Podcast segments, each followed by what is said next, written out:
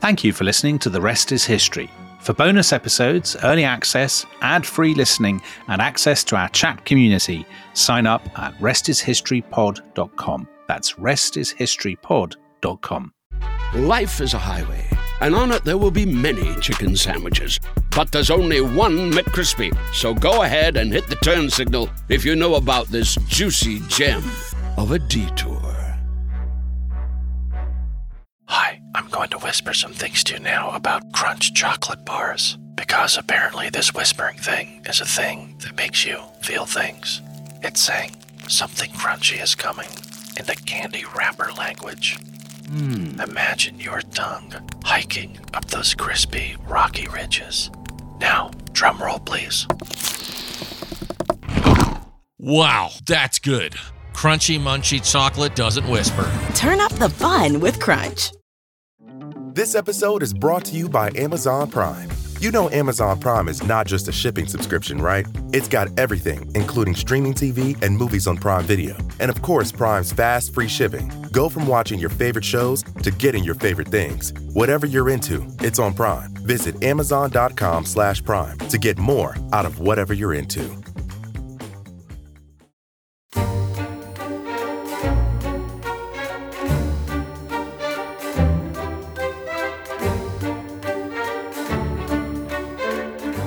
A long time ago, in a galaxy far, far away, it is a period of civil war. Rebel spaceships, striking from a hidden base, have won their first victory against the evil Galactic Empire. During the battle, rebel spies managed to steal secret plans to the Empire's ultimate weapon, the Death Star, a space station with enough power to destroy an entire planet. Pursued by the Empire's sinister agents, Princess Leia races home aboard her starship, custodian of the stolen plans that can save her people and restore freedom to the galaxy. So that Dominic was Dave Prowse, bodybuilder. What was he? The Green Cross Code man. He was. Um, and the actor who played Darth Vader in Star Wars. And of course, I was reading there the um, the opening to Star Wars, that kind of scroll that appears. And I wanted to go with Dave Prowse because um, I actually met him Oh, crikey. Well done, Tom. when I was 10, yeah. the year that Star Wars came out in uh, Britain. He came in his Darth Vader robes to Salisbury Library. Wow. And I was startled when I heard him speak Yes. because, because of course, um, this is not the voice that he actually gets in the film, is it, Darth No, Vader? no, no. It's all kind of, oh, Luke, oh, all that kind of Is stuff. that James Earl Jones there, Tom? Yeah. Making his guest appearance. Yeah.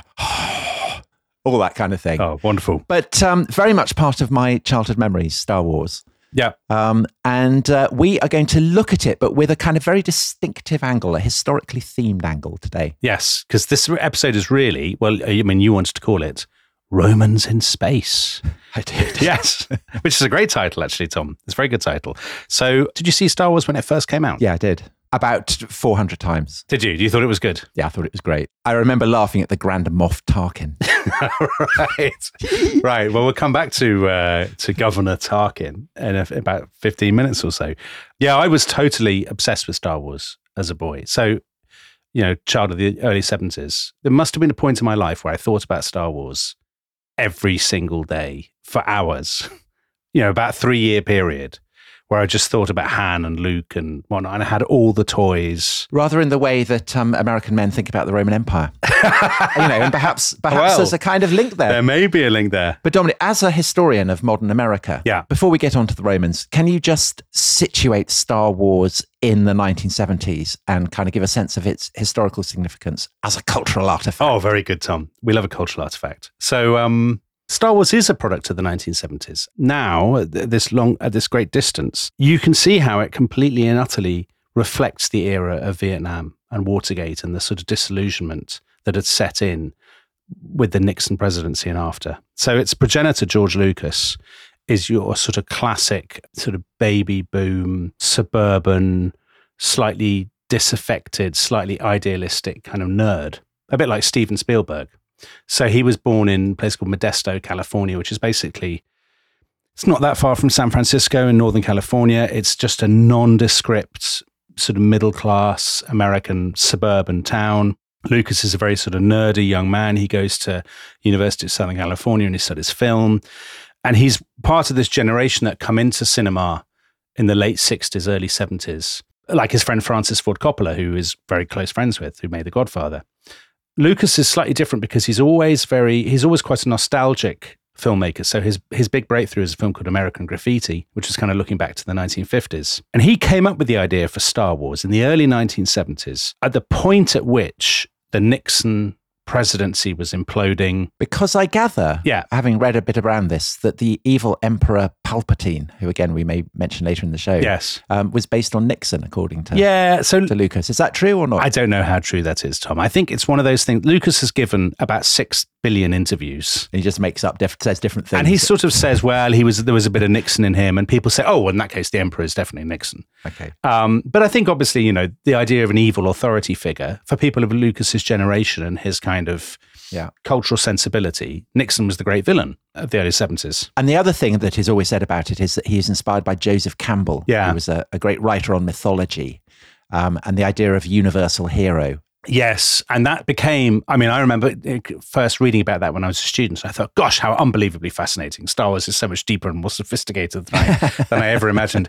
And actually, I think now people think this is probably not quite true. Window dressing. This is window dressing. Yeah. Lucas was looking back in, like, I don't know, the 1980s or 1990s or something, and made an offhand remark, and then people ran with it and turned it into this sort of great, um, this great enterprise, teasing out all the links between Star Wars and kind of, uh, you know, ancient Indian mythology or something. Right, but we are going to do something similar with the Romans, aren't we? But before, just before we come on to that, Yeah. for people who haven't seen Star Wars, and there are definitely people who haven't. Yes. I mean, my daughters have never watched it. Oh, crikey! Um, well, I tried to make them watch it, and they got so bored that they drifted off. That's poor. That's very poor, Tom. so I think I think it is a kind of period piece, although it, they've done multiple reworkings of it, haven't they, over the years? Yeah. The salient thing in the opening that I read so beautifully Mhm. is that it's set in space. Yeah. It's science fiction, but it happens a long time ago. So can you just give just give us the very basic plot very very quickly, the setting for people who haven't seen it? Yeah. So essentially, what George Lucas had wanted to do was to remake Flash Gordon. So Flash Gordon was this story about a guy who's catapulted into space. He gets goes in the. Flash, oh, ah, I should never have. savior of the universe. I really bitterly now regret bringing out Flash Gordon. you walked into that one. Yeah, I did. Um, so Flash Gordon, very popular in the 1930s, a comic and then a kind of film serial. Lucas wanted to get the rights to, to do this, this family-friendly story about a guy who's catapulted into space and he has all of these amazing adventures fighting an evil empire. He couldn't do that, so he writes basically his own version of Flash Gordon.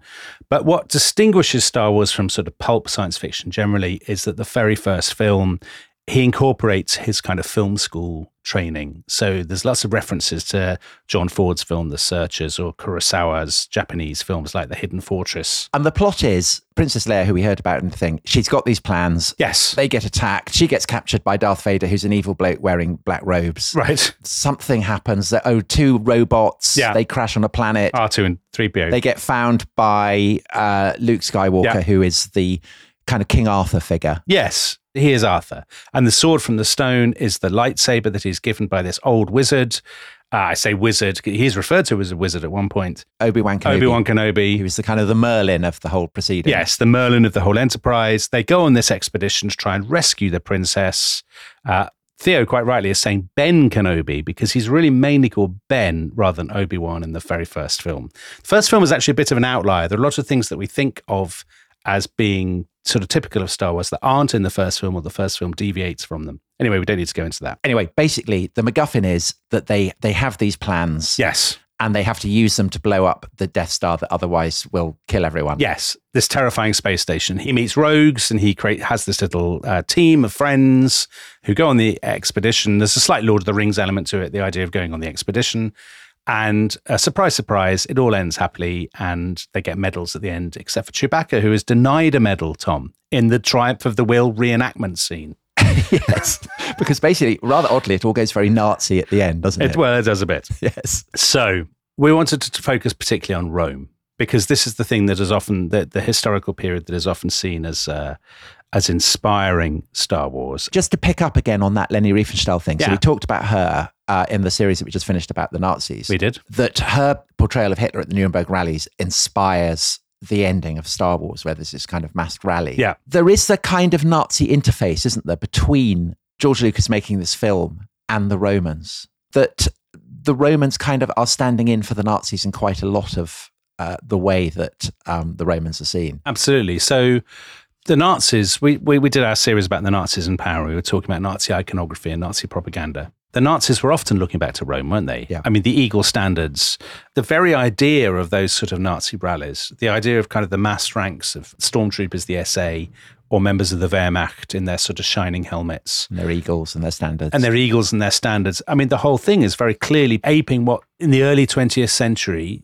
people thought was kind of standard Roman imperial iconography. Don't you think, Tom? And so and so Darth Vader and, and the Empire command stormtroopers, Yes. which is obviously an allusion back to the Nazis.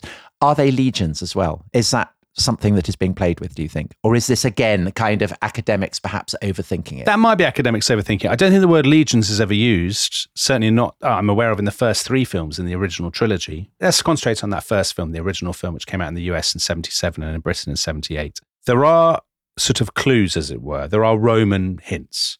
So you had a mention of the Empire in the in the opening crawl that you read, Tom, so beautifully. Um, the only character who's mentioned in that opening text is Princess Leia. And she's the first one, apart from Darth Vader, of the principals that we meet in the film. And she is quite classically dressed. So she's wearing this sort of long, flowing white robe, uh, almost a little bit like a toga. Or, I mean, some classical scholars say she looks like a Vestal Virgin. I mean, also she- has this this famous hairstyle, doesn't she? The kind of twin cinnamon buns on either side, Yes. which um, again I remember reading may have been inspired by um, a a fourth century BC statue found in Spain, the Lady of Elche, Yes. where she has identical kind of identical hairstyle. Absolutely. And if people want to look that up, you look at the Lady of Elche, who's supposedly possibly uh, Hellenistic or even Carthaginian, people think. She does have Princess Leia's hairstyle. Extraordinary. Anyway, so Leia looks kind of classical. When she's captured by Darth Vader and the stormtroopers, she protests. She says the Imperial Senate will not stand for this. So we have this idea that there's a Senate.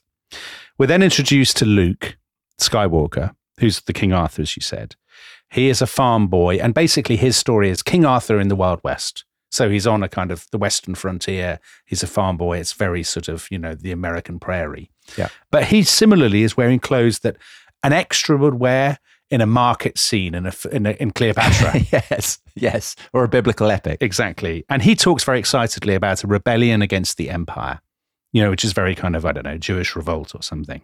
He meets this character, Ben Kenobi, who is a kind of hermit, stroke wizard. He's a bit like a stylite from the sixth century, Tom. Hmm. You know, he's A man of the desert. yeah, man of the desert. He meets Ben, and it's actually Ben who gives us a lot of the well, what backstory there is. So Ben says to Luke, "For over a thousand generations, the Jedi Knights were the guardians of peace and justice in the old Republic, before the Dark Times, before the Empire." So there, he's sounding like a kind of a senator under Caligula or somebody. Right, exactly. So there you have um, established in those lines the kind of the premise for the whole thing that there has been this this this utopian republic, and something has gone wrong. Corruption has set in and it has been replaced by a repressive empire. And the one other bit of politics we have in the whole film is when this character, Governor Tarkin, who is played by This by is the Grand Moff Tarkin. Right, Grand Moff Tarkin. So Lucas had two good actors in Star Wars, both British, both kind of prestigious. So he had Alec Guinness, who was Ben Kenobi. His sort of opposite number, as it were, was Peter Cushing playing the guy who's running the Death Star, Governor Tarkin. Peter Cushing was the kind of star of Hammer House horror. He's He was very clipped. either playing vampires or killing vampires. Yes, he was either Van. He was Van Helsing. He was Sherlock Holmes. He was the actor you would go to if you were doing a, a film about one of those characters, or he'd be Dracula. And Governor Tarkin goes into a meeting of basically Nazi officers on the Death Star. They're they're clearly dressed as you know Hitler's high command, circa 1942. And Governor Tarkin says to them, I've just had news. The Imperial Senate will not, no longer be of any concern to us. I've just received word the Emperor has dissolved the council permanently. The last remnants of the old Republic have been swept away. The regional governors now have direct control over the territories. Fear will keep the local systems in line, fear of this battle station. Right. So that could be kind of obviously drawing on the ocean of um, Hitler abolishing the Weimar Republic. I mean, that would be, I suppose so, yes. an obvious allusion. Yes. But but the the clearer allusion is to the collapse of the Roman Republic and the identification of the Roman Republic with political liberty and the replacement by Augustus and his heirs of um, the republican system with an autocratic imperial system. Absolutely. In the sense that the Senate, which Leia was somehow connected with, that she and the other senators have been part of what appears to have been a kind of patrician talking shop. And our sense is this has somehow been allowed to continue and it's withered. And now the emperor has done away with it altogether. That is all we get, actually, in that first. Because I have to say, when I watched it, Yeah. I was obsessed by the Romans. I was in my kind of peak childhood Roman obsession. Yeah. But I didn't really pick up any of that when I watched Star Wars. So I've read lots about how Star Wars is Roman. Yeah. But in that film, it seems pretty buried, I have to say. Well, the funny thing about it is, so Star Wars now has this huge mythology, you know, that enthusiasts and indeed Lucasfilm have created. I mean, the number of books, Star Wars spin off books and TV series and whatnot and comics is, is vast. But in the first film, I think the, one of the reasons the first film is successful is that a little bit like Tolkien, its credibility lies in the fact that it hints at this deeper history, Yeah. but it doesn't show it.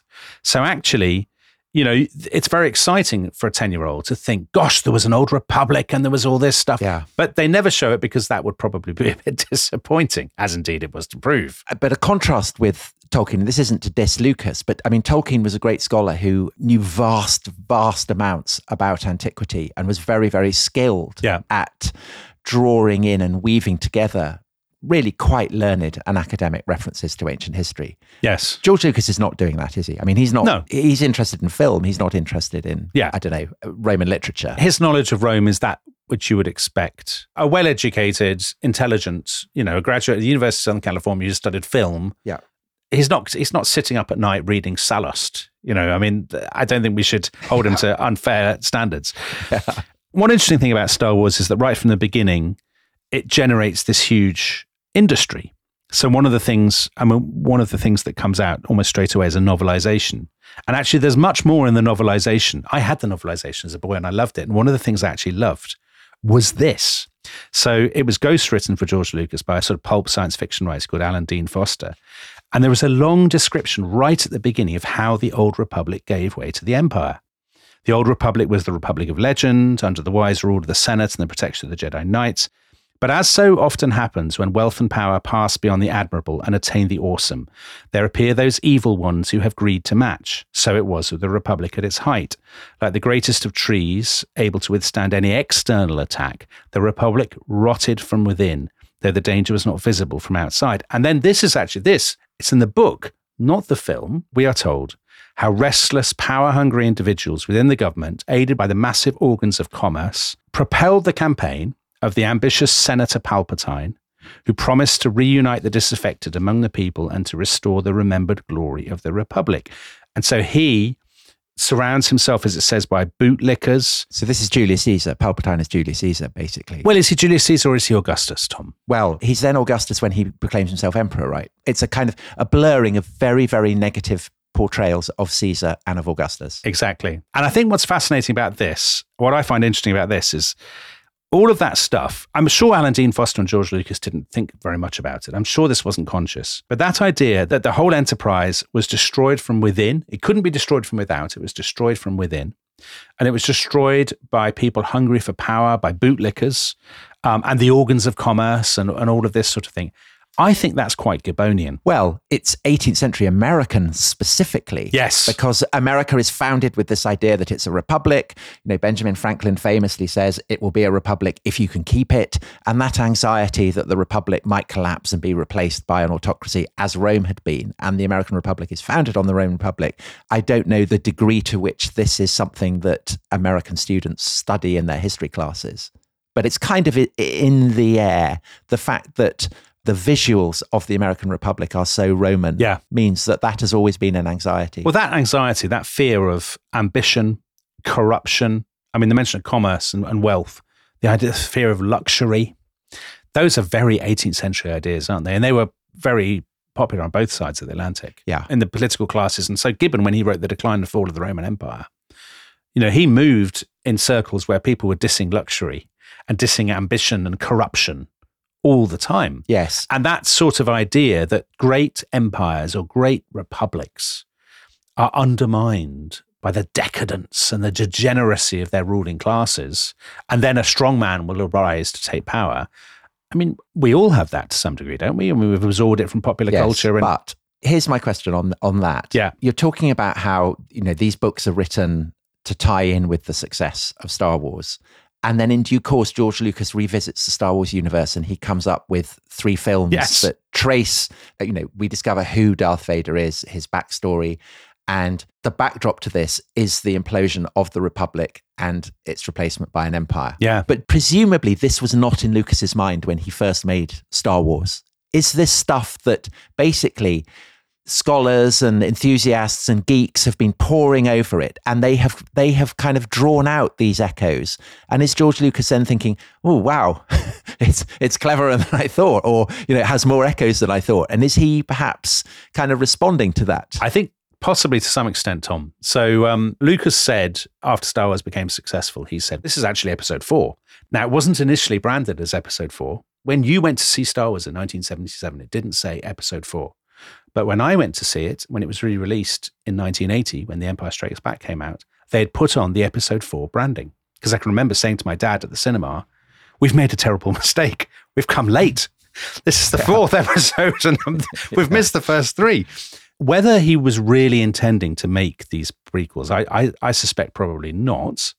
He sort of would airily talk about it. But again, it added to the sense of a deep history. You know, actually, you're coming in the middle of the story, and people loved that. but those first three episodes Yeah. which i, I saw the first one and i thought it was so dull i mean i'd really rather have watched a- film about trade negotiations Well, you did. in brussels well, you did. You mean the Phantom basically Menace? what the it is. Phantom Menace Yes. is what we're talking about. Yeah. So those three films are, are the the allusions to Rome clearer in those? Are they more overt? They're much more overt. So, not necessarily in the Phantom Menace. I mean, these, by the way, for the avoidance of doubt, some of our listeners may like these films.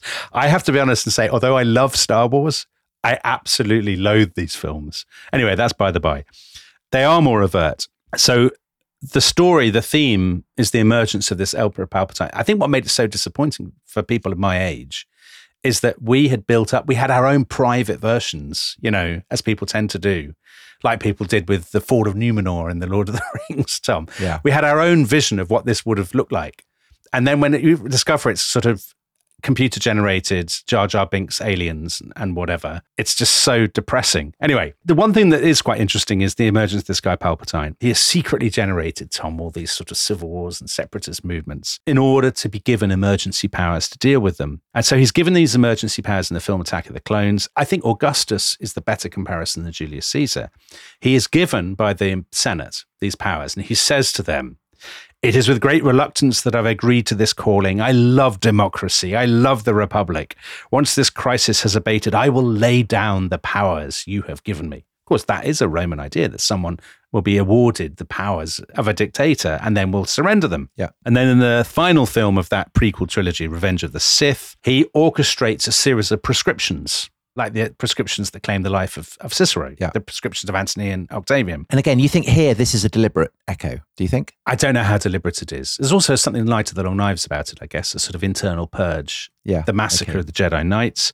And then there's this scene, which is often sort of mocked on social media, when he's surrounded by kind of gibbering aliens and flying saucers. And he says, in order to ensure our security and continuing stability, the Republic will be reorganized into the first galactic empire for a safe and secure society. And Natalie Portman's character, Queen Amidala, who's Luke and Leia's mother, she says uh, very earnestly, So this is how liberty dies with thunderous applause. Right. So she is the Cicero of the Star Wars. Exactly. Yes. Exactly. So again, this is Rome in the era of Augustus and Tiberius or whatever, that the Senate has basically, in, in its sort of supine way, is handing over power to a power hungry, malevolent character who affects this modesty, as of course Augustus did, but in reality is more ruthless than anybody.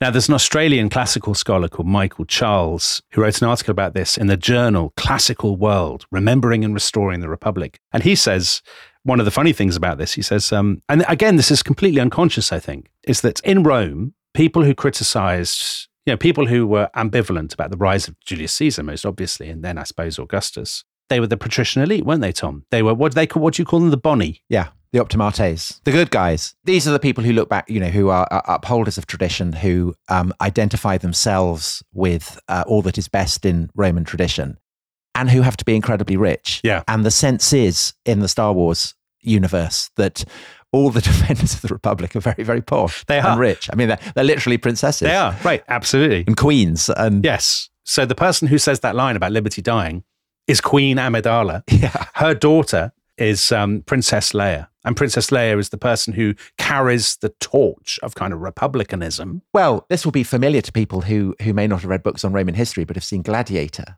where in Gladiator you have the evil emperor Commodus, Yes. and then you have Derek Jacobi playing the Senate, which is the guardian of Rome's ancient liberties.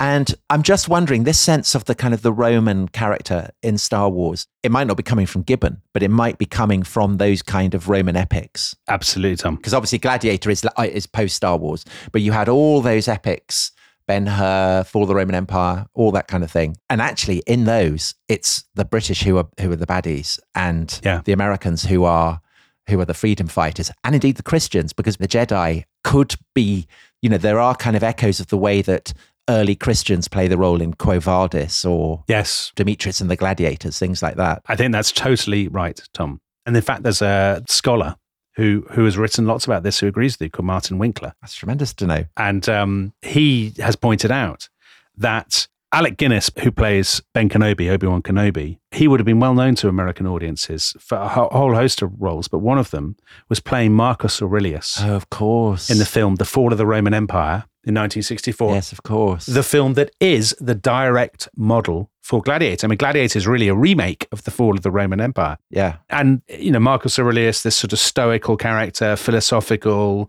um, he dies in the course of the film. I mean, there, there are kind of parallels you can tease out with his Ben Kenobi character. And actually, both Martin Winkler and this guy I mentioned earlier, what was his name? Michael Charles, they point out that Star Wars shares what they call a linguistic paradigm with those toga films of the 50s and 60s. So Spartacus, Quo Vadis, Ben Hur, and so on. So in Star Wars, a character like Han Solo, Harrison Ford's character, the kind of rogue, Yeah, the wise cracking. yeah, who's like a, a, a character who's fallen out of a western or something. Yeah. he speaks like somebody in sort of 1960s America. So he says famously, I mean, his most famous line is, "I have a bad feeling about this." Now you contrast that with the character we mentioned earlier, Peter Cushing's Governor Tarkin. Tarquin, by the way, Tarquin the Proud, Tom, Yeah, of course. The last Roman king. the incarnation of tyranny. Yeah. and Governor Tarkin, I mean, one of the first things he says, he's talking to Princess Leia. Unleash the death ray. All that kind of thing. He says he never says unleash the death ray. Tom. He says, charming to the last. You don't know how hard I found it signing the order to terminate your life. So he speaks like a sort of American parody. Yeah. You know, it's like Mel Gibson's The Patriot or something. Yeah. And actually, this is directly copying what happened in all of those Roman epics. but also kind of Pontius Pilate. Yeah. oh, yeah. I guess so. It pains me to sentence you to death, Nazarene. All that. um, so um, in all those Roman epics, the hero is American. So Charlton Heston, obviously in, in Ben Hur, or Kirk Douglas in Spartacus, and they have American accents and they speak in a mid-century way. But the villains are always British, speaking in an old-fashioned, clipped way. So Peter Ustinov's Nero. I mean, Laurence Olivier as Crassus in Spartacus. Yes. Uh, and indeed, the two Commoduses are both played by North American actors affecting British accents. So Christopher Plummer, who sounds very British anyway, actually. Friend of the show. Yes, friend of the show from uh, The Sound of Music, and um, Joaquin Phoenix in Gladiator.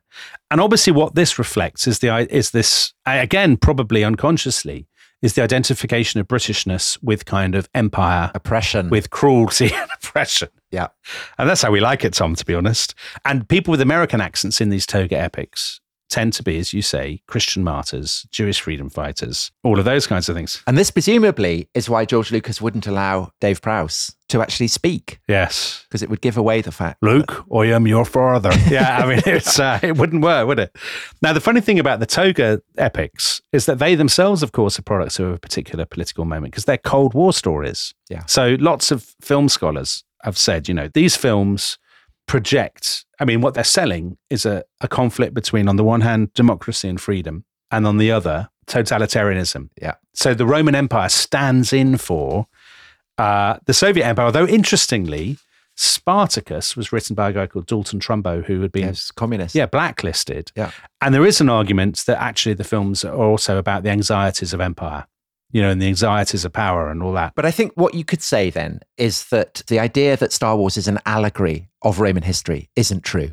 That would be to over dignify it or perhaps to to simplify it because actually this is a merging and a kind of mixing of all kinds of vaguely understood historical ideas. I think that's absolutely right. So the villains in Star Wars are uh, Nixon's Republicans, they are the Nazis, they are the Soviets, they are the British in the Revolutionary War, Yeah. and they are the Romans. And perhaps the Romans lie as the furthest back. And that sense that Star Wars is set in the distant past, the ancient past, that kind of Roman quality does give it a, a patina of class that it might not otherwise have. And I think what that also depends upon, Tom, is the way in which the idea of Roman history is built into the American Republic from the very beginning. Well. so the I mean, that's how they set it up, right? They didn't say let's become a new American empire. They said it'd be a republic. Yeah. The founding fathers, A Senate, yeah, Senate, Capitol. the Capitol, George Washington being Cincinnatus. Yeah. And that fear, we've talked about this so many times on the rest is history,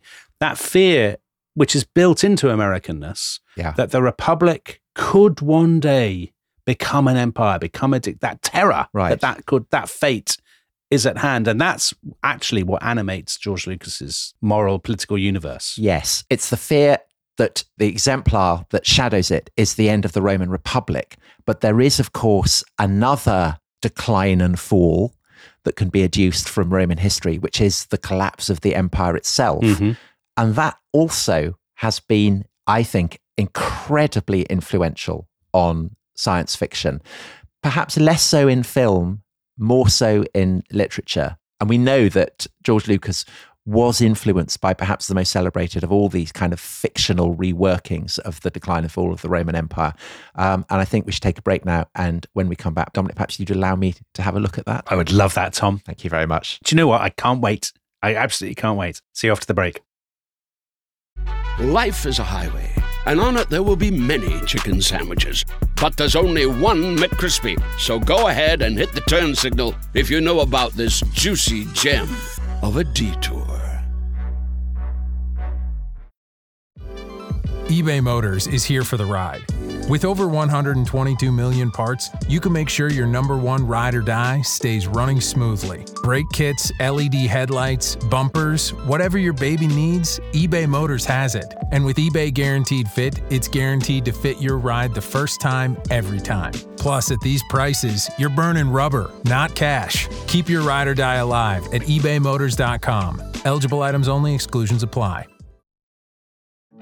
This episode is brought to you by Amazon Prime. You know Amazon Prime is not just a shipping subscription, right? It's got everything, including streaming TV and movies on Prime Video. And of course, Prime's fast, free shipping. Go from watching your favorite shows to getting your favorite things. Whatever you're into, it's on Prime. Visit amazon.com slash prime to get more out of whatever you're into.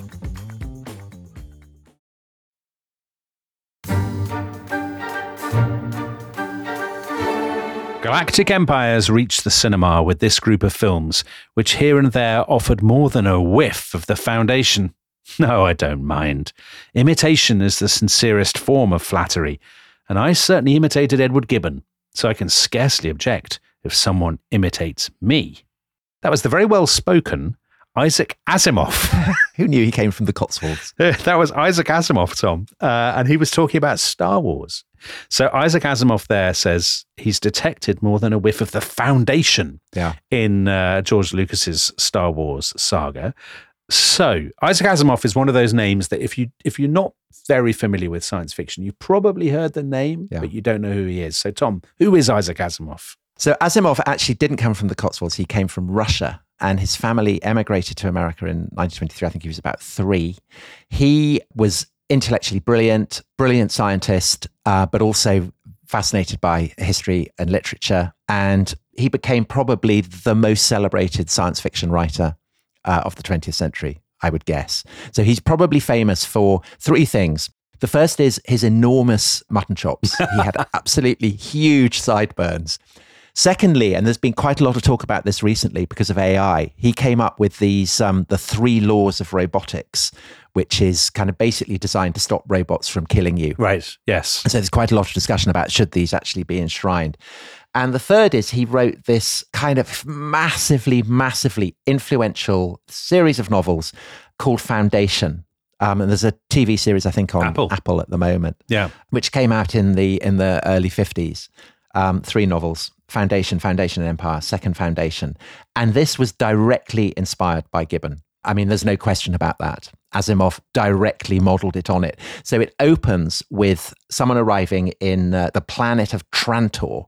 And so the opening, there were nearly 25 million inhabited planets in the galaxy then, and not one but owed allegiance to the Empire, whose seat was on Trantor. It was the last half century in which that could be said.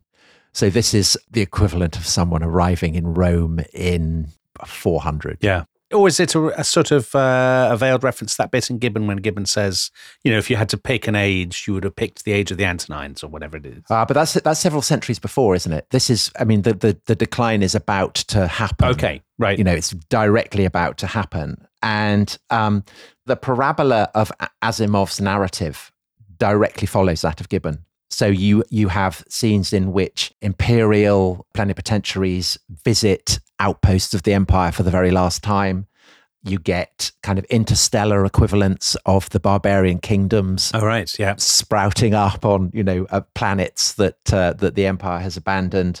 You have a, a chapter in which the empire, a bit like Justinian reinvading Italy, tries to kind of reconstitute the empire. But the foundation itself, which gives its name to the um, series of novels, is something that has been founded. It's a foundation by um, a psychohistorian, a guy called Hari Seldon. Right. Um, and he's a mathematician who has applied his kind of crunching of data to the past and has drawn up rules of history. So by looking to the past, he's been able to work out the future. And so he can tell that the empire is going to collapse. And he kind of plants the foundation to serve as a beacon of light amid the gathering darkness that he knows is going to come. So it's as though he has read his Gibbon and he thinks this is going to happen again, effectively. Yes, pretty much. And so the whole series of novels revolves around the fact that there are kind of what, what are called Seldon events, um, where some catastrophic thing that most people couldn't have seen, but because he can, he's a psychohistorian, he's been able to work it out. Um, he knows what's going to happen. And actually, I think this is a, a trend that's particularly popular in American universities. There are historians who are very into the idea that you can kind of draw immutable lessons. So I guess the Thucydides trap would be the classic example. American sort of military historians love to talk about that, don't they? Policymakers. Yeah, so this is the idea that a settled power will become the rival of a rising power. So Sparta goes to war with Athens, um, Britain goes to war with Germany. It's much applied now with regard to America and China. And really, this is an idea, this idea that you can have applied history is something that uh, has been very popular in the United States throughout the 20th century. And Asimov is clearly drawing on that idea, I think, with the foundation. You know who would be a good, who's Hari Seldon, Tom? And Niall Ferguson. Niall Ferguson's all, all over this kind of thing. So Niall Ferguson did actually organize a conference on this very idea in Stanford, to which I was invited. Tom, oh my word. One of 19 men and one woman. Right. There was much uproar about this. I believe it was called a sausage fest. How did that woman get in? The Unbelievable scenes. But you know, it was in California. I think the beast from the east was sweeping in over Britain. Yeah. I went and enjoyed the sun. What predictions for the future did you offer? Uh, I did something on undead Rome. I did it on looking at how uh, ideas of Rome motivated Vladimir Putin. Crikey. We ended up talking about it in one of the episodes. You know, never let anything go to waste. Anyway, this is still quite a current idea. Yeah. But in the context of this idea that Gibbon articulates that the fall of the Roman Empire is the greatest, perhaps, and most awful scene in the history of mankind, he famously says, there is a great twist in the second novel, which is that Hari Seldon's reading of history turns out to go wrong. An event happens that he couldn't have foreseen. And this is the emergence of a character called the Mule, Ah, yes. who is a mutant telepath. Yeah. So he can read and manipulate the emotions of other people. And he ends up conquering the galaxy and conquering the Foundation. Um, he has not been predicted. And I think that this is pretty clearly an echo of Muhammad. It's a fairly hostile portrayal of Muhammad. The mule is a kind of uh, he's he's an arrogant conqueror. But I think it is an interesting twist because essentially what Asimov is saying there is that the emergence of Islam is a kind of you know a lightning bolt from the blue. It couldn't have been anticipated or foreseen. It's something so startling and unexpected that even the most highly advanced psychohistorians could not have anticipated it. And that, of course, is buying into the traditional Islamic narrative I was about to say. that yeah. Islam emerges because it is uh, a revelation of God Yeah. rather than emerging, uh, as I think it probably did, in quite a predictable way from the kind of the melange of opinions and religious beliefs. So if Hari Seldon, is a psycho, what is he, a psychohistorian? Yeah. If he'd been trained in the sort of 1970s and 1980s by sort of a Patricia Crone figure, Tom, Yeah, he might have seen it. he would have seen it coming because he would have said Islam emerged out of the superpower conflicts Yes. in, in in Arabia Yeah. um, between the Romans and the Persians and stuff. But I guess what Asimov is reflecting is the orthodox historiography about the rise of Islam and the sort of seventh century at the time he was writing in the 1950s, right? as is another equally celebrated work of science fiction, a series of novels like Foundation that again ha- have inspired not TV in this case, but a couple of films so far that are out on release, and that's Dune. Right. And yeah. Dune was written in the 60s by a guy called Frank Herbert. Um, and it's set on an inhospitable desert, a bit like, uh, what is it? Tatooine, is it? In, uh, in Star Yeah. Wars? Or Jakku. So this is Arrakis. Yeah. It's um, full of giant kind of sandworms and things. But what Arrakis produces is a kind of weird thing called spice Yes. that effectively powers space travel Which is also called mélange, rather oddly. or mélange. Yes.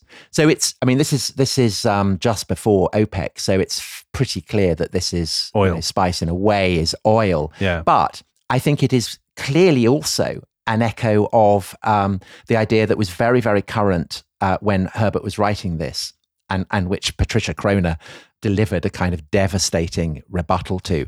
The idea that Mecca had been a great center of the spice trade.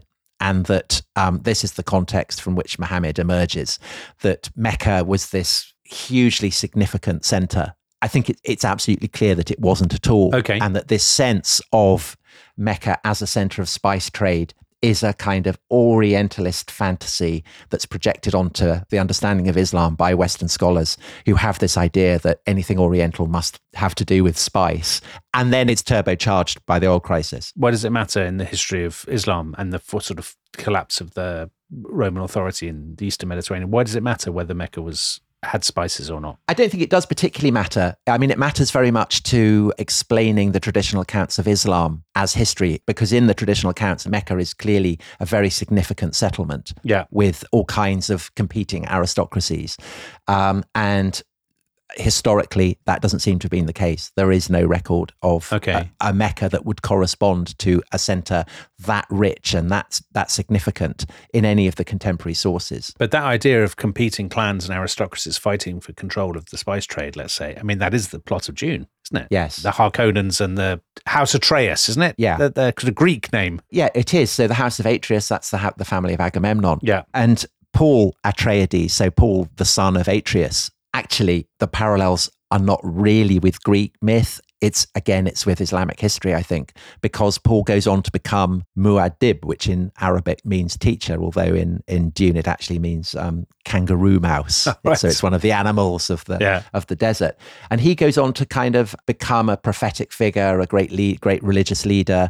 He launches this jihad, which ends up consuming the entire uh, galactic empire.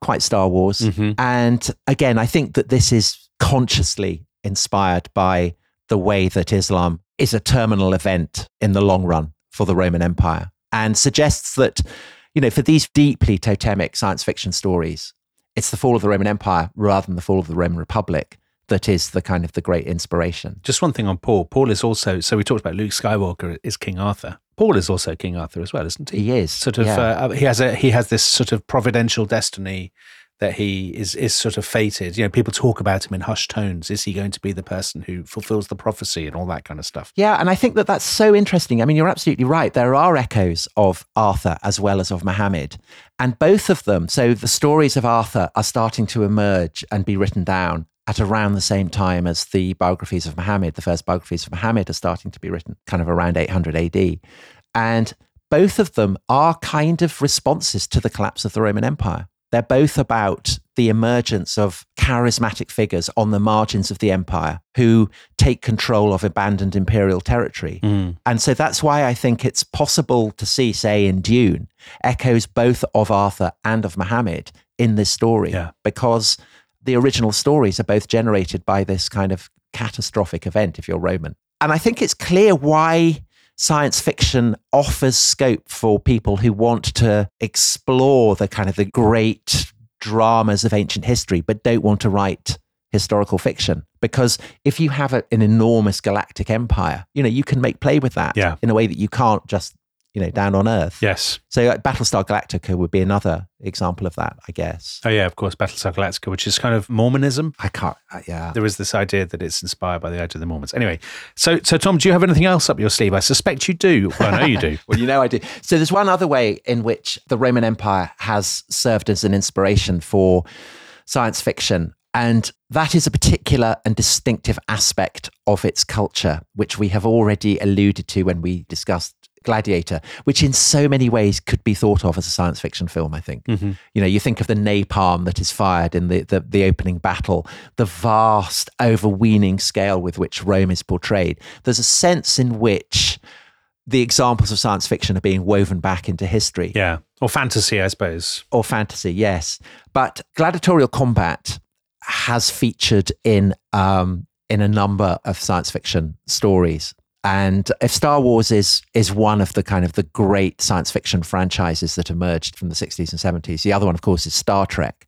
And you do get a kind of a Roman Empire. They're called the Romulans. Oh, So the name is obviously comes from Romulus. Yes. So they're introduced in um, in the first series in 1966, but in the second series, which came out in 1968, you have an episode called "Bread and Circuses." So the famous phrase from Juvenal, which describes what the Yeah. how the, the emperors kept the, the people of Rome happy, and in that, Kirk, Spock, and McCoy, so the three main figures in the in the first series, get captured by a civilization that is basically Rome, but in the mid 20th century Right. And Spock and McCoy get made to fight as gladiators.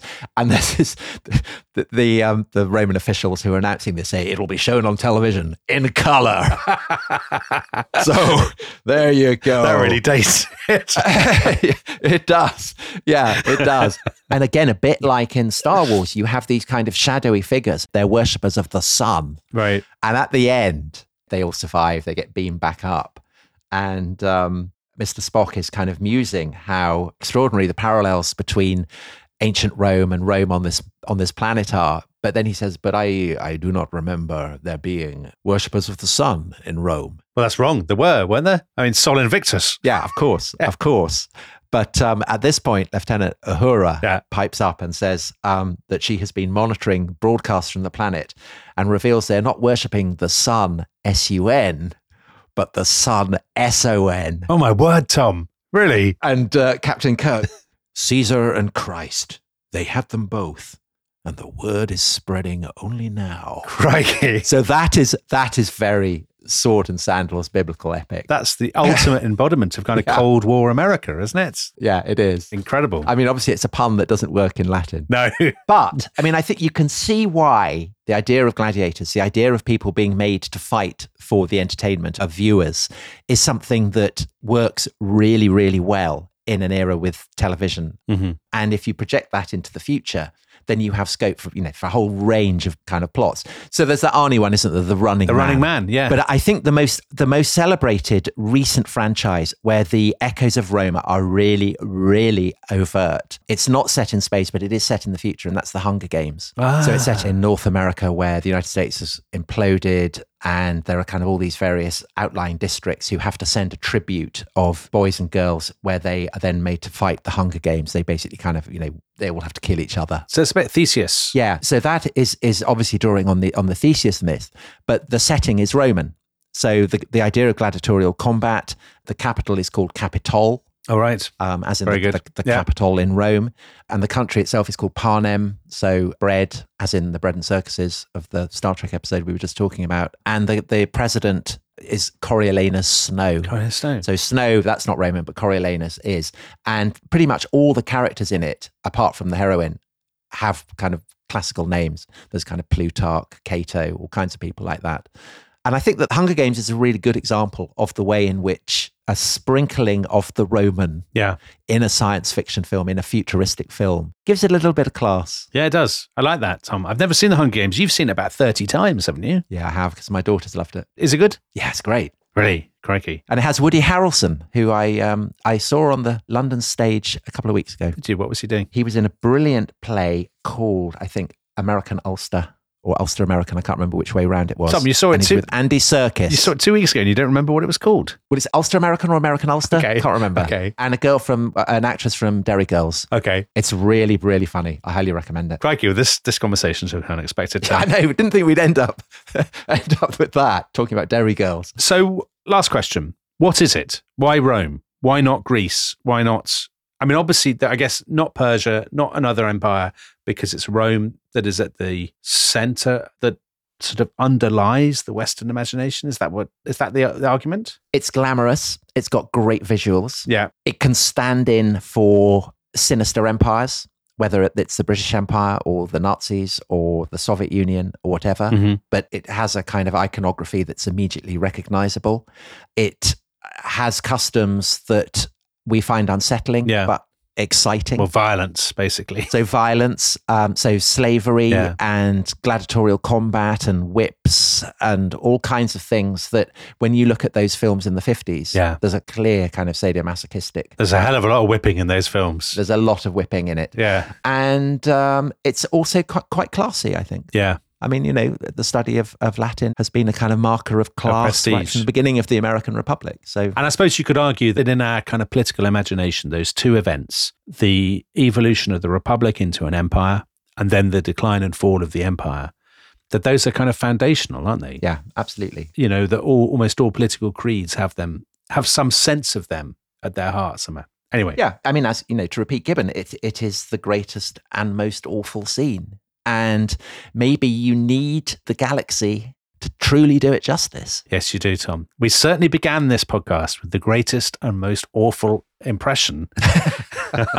Actually, do you know what? It was a pretty good Dave Prowse. I thought it was. It's very similar to the impression that you did for our American listeners will enjoy this of John Adams, the uh, founding father of the United States, because that, of course, is how early Americans spoke. Right on that bombshell, Tom. I actually enjoyed that this episode far more than is healthy, and that's a terrible thing to say about your own episodes because it makes us look. yes, but um, very self-indulgent. yeah, but, uh, but we needed we needed it after all the Nazis, didn't we? And a palate cleanser. and people being locked up in iron masks. Exactly. So um, we'll be back, I believe, Tom, with the reign of King Richard II. We will, and the peasants revolt. and the Peasants' Revolt, and all kinds of exciting goings on in medieval England. So we will see you next week. Bye bye. bye bye.